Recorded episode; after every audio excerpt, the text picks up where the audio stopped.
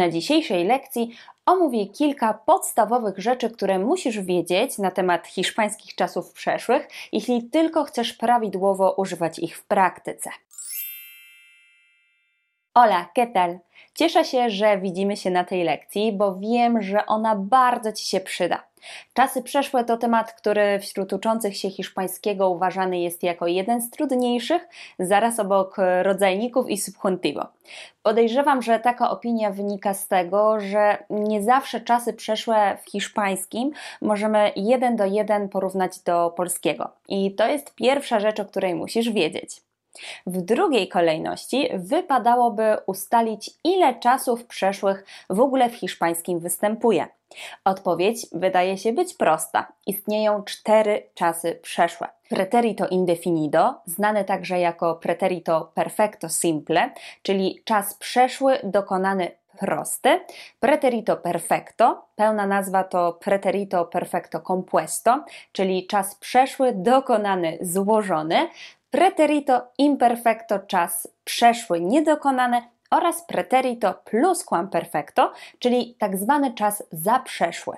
Problem w tym, że w hiszpańskim mamy także tak zwane tryby, przykład tryb subjuntivo, który powoduje, że ilość konstrukcji, które funkcjonują w przeszłości, nieco się zwiększa. Tryby to jednak nie to samo co czasy, więc można powiedzieć, że do samej ilości czasów to się nie liczy. Dobra, czyli powiedzieliśmy sobie, że mamy cztery czasy, a tryby na razie zostawiamy w spokoju. Często pytacie mnie, który czas przeszły używany jest najczęściej, a odpowiedź brzmi to zależy, ale spokojnie już sobie wszystko po kolei tutaj omówimy. Moim zdaniem najbardziej przydatnym czasem przeszłym, choć można go określić jako najtrudniejszy przez ilość wyjątków, jest preterito indefinido. Wprowadza się go zwykle już mniej więcej na poziomie A1 ale jeśli go opanujemy, dogadamy się naprawdę praktycznie wszędzie, niezależnie od tego, czy to będzie Hiszpania czy Ameryka Południowa.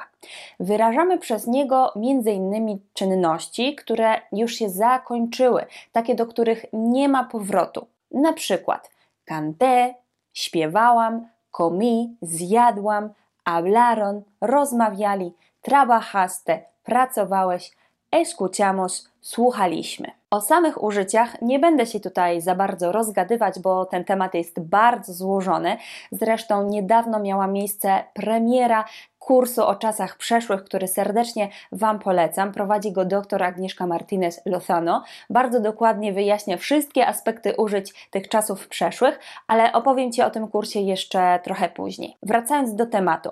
Co ciekawe, w indefinido w pierwszej osobie liczby mnogiej przy czasownikach zakończonych na ar forma czasownika jest identyczna jak w teraźniejszości, czyli trabajamos może oznaczać pracujemy albo pracowaliśmy.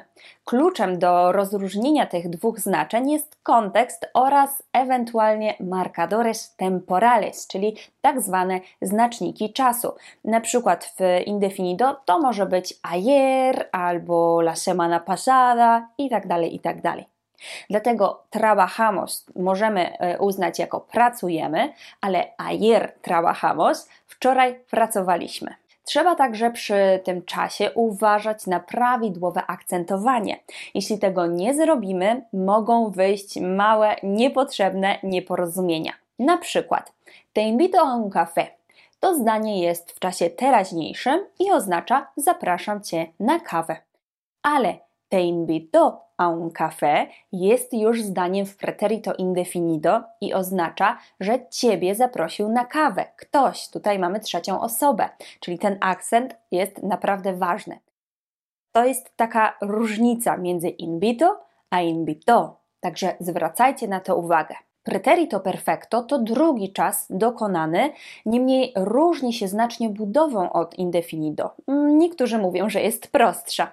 Mamy tutaj do czynienia z czasem złożonym i w tym przypadku do jego powstania potrzebujemy czasownika posiłkowego, tutaj haber. I przykładowe formy tych czasowników e, w perfecto, no to na przykład he cantado, he comido, han hablado, has trabajado albo hemos escuchado. O jego budowie dokładniej opowiadam w jednej z moich pierwszych lekcji na kanale, zresztą to samo dotyczy Indefinido, także jeśli macie ochotę pouczyć się tych czasów przeszłych, zostawiam linki w opisie. Trzeba jednak pamiętać, że preterito perfecto używane jest właściwie tylko w Hiszpanii i to nie wszędzie. W Galicji, Asturias i León nie jest spotykany tak często. Zamiast niego spokojnie możemy stosować indefinido i teoretycznie też się dogadamy.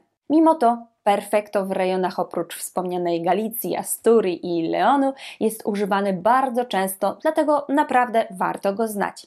Z kolei w Ameryce Południowej został praktycznie całkowicie wyparty przez indefinido i to nie jest tak, że ktoś z Meksyku zupełnie nie rozumie zdania w perfecto, czyli na przykład e trabajado, będzie wiedzieć o co chodzi, ale dla niego po prostu bardziej naturalnie brzmiałoby to zdanie w indefinido, czyli trabaje.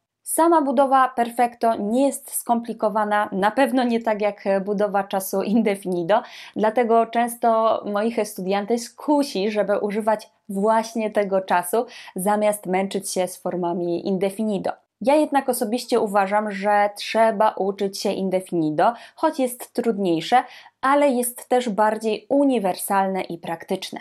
Trzeci czas to preterito imperfecto. Bardzo przyjemny, bo ma mało wyjątków, tylko trzy. A do tego regularne formy brzmią naprawdę dość śmiesznie. Na przykład hablaba, trabajábamos, escuchabas i tak dalej. No i co ważne, pierwsza i trzecia osoba, czyli yo oraz ella albo el, mają identyczną formę. I tutaj znów poratuje nas kontekst. Wyjątkami są trzy czasowniki ir, ser i ver. Akcenty mają tu znaczenie. Na przykład czasownik tener odmieniamy tak. Tenía, tenías, tenía, teníamos, teníais, tenían. Jeśli jednak zamiast tenía powiemy tenia zupełnie nieświadomie, zamiast powiedzieć miał albo miała, albo miałem, albo miałam, wszystkie opcje są w zasadzie możliwe, to wyjdzie nam tasiemiec, bo tenia to tasiemiec, a tenia to właśnie forma czasu imperfecto. I na koniec czas zaprzeszły. Moim zdaniem najmniej praktyczny i w zasadzie tylko dla tych bardziej ambitnych estudiantes. To poziom B1, B2, tak mniej więcej spotyka się go w podręcznikach do hiszpańskiego. Przykład. Leí lo que me habías escrito. Przeczytałem to, co mi napisałeś. Można się go pouczyć, ale na pewno nie na początku swojej drogi z hiszpańskim. Moim zdaniem lepiej tę energię przeznaczyć na porządne ogarnięcie różnic między trzema poprzednimi czasami, bo to stanowi największe wyzwanie w praktyce. Właśnie dlatego tak bardzo polecam Wam kurs Hiszpańskie czasy przeszłe.